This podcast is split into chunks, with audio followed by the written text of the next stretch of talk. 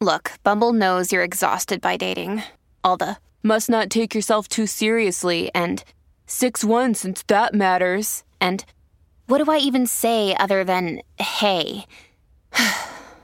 well, that's why they're introducing an all new Bumble with exciting features to make compatibility easier, starting the chat better, and dating safer.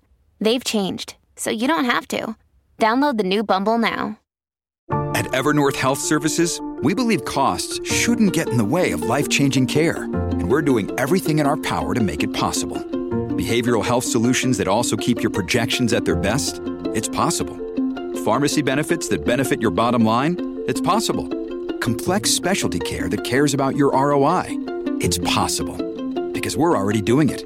All while saving businesses billions. That's Wonder made possible. Learn more at evernorth.com/wonder. Welcome to the only daily podcast focusing on compliance news of the day.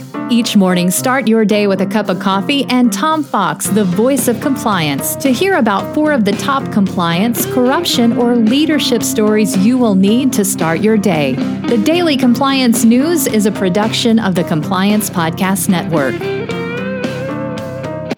First, a word from our sponsor.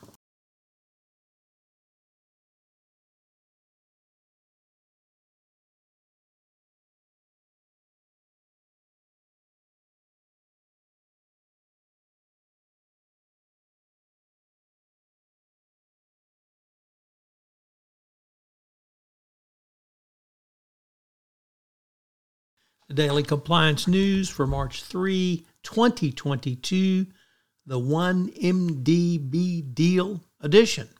We begin with that story from Reuters as Timothy Leissner, prosecution witness in the Roger Ng trial, testified that um, Jho Low, the fugitive financier and lead corruption person allegedly, on the 1MDB scandal, uh, said he was uh, able to cut a deal with uh, Trump administration officials uh, to uh, get rid of the uh, civil forfeiture, or rather the investigation into 1MDB. Um, there were not any terms of this deal released, but um, apparently, there were some discussions, according to Jho Low, as Mr. Leissner testified on the witness stand. Obviously, this did not happen, um, as Roger Ng is in trial and Goldman Sachs paid the largest FCPA fine ever, and Timothy Leissner has pled guilty. But interesting that uh, Jho Low thought, uh, probably due to the corruption of the Trump administration, they could he could buy his way out of it.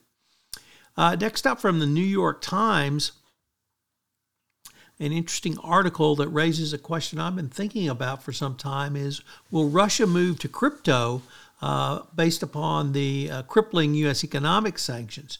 And this is something that uh, four senators want Secretary, Treasury Secretary Janet Yellen to explain how her department uh, will get crypto companies and other digital asset middlemen to enforce economic sanctions in Russia.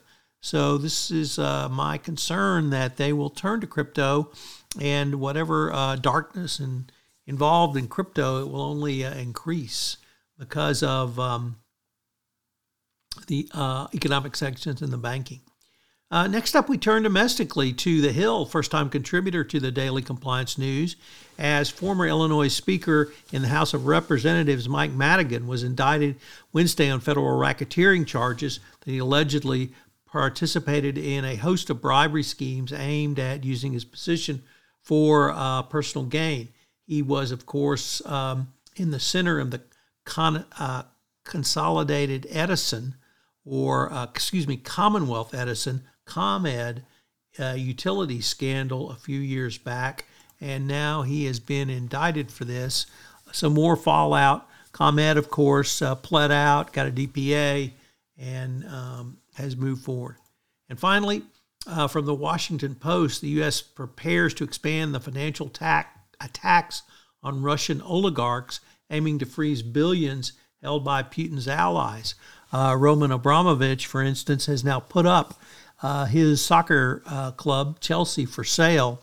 Uh, even if the sale is made, I'm sure those proceeds would be uh, frozen in the United Kingdom, but going after the oligarchs can only strengthen the West's hand on the Ukrainian invasion.